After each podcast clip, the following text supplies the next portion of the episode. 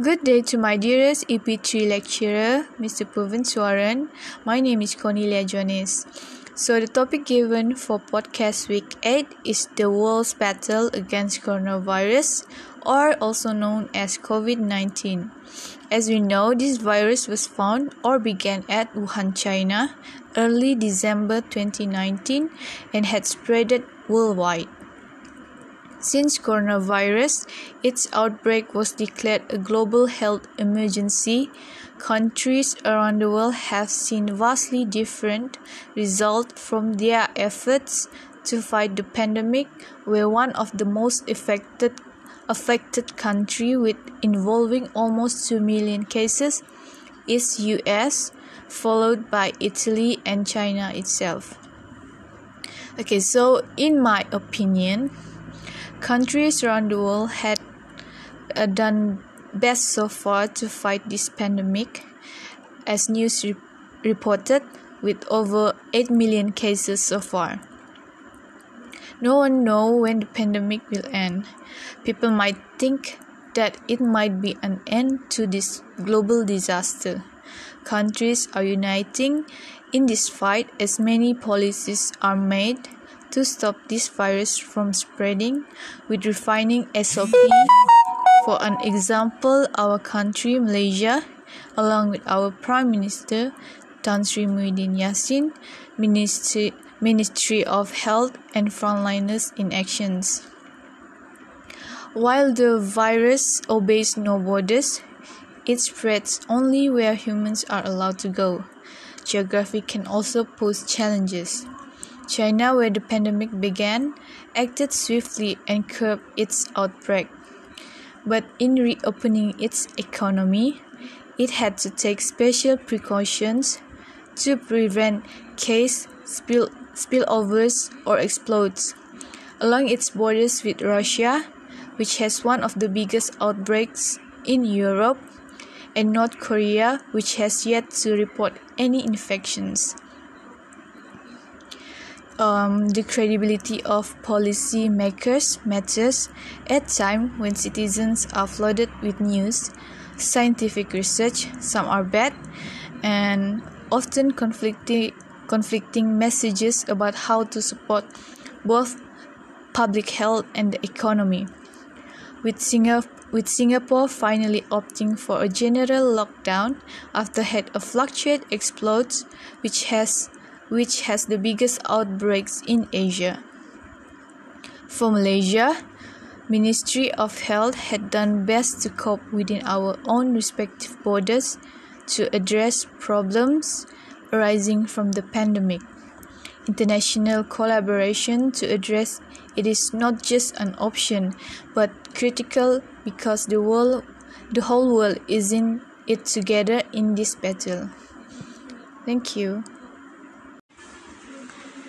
Um, okay, good day to my dearest EP3 lecturer, Mr. Puvan Swaran. Uh, my name is Cornelia Joannis. So, the task for week 9 podcast is Oh my oopsie, do I miss going back there? Let me tell you why. Okay, so first of all, I miss the atmosphere of being a student. Of course, my me myself is still a student, but um, it's it's a bit different um, since PKP started. So I miss going to class.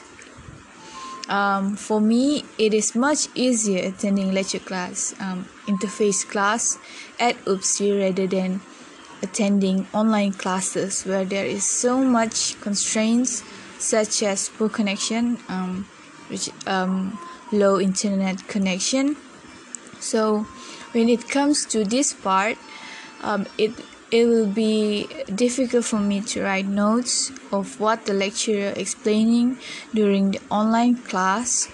Unlike interface class i will tend to be more focused um, moreover my daily schedule at UPSI is more organized better than at home where i always tend to do other things while online classes are on.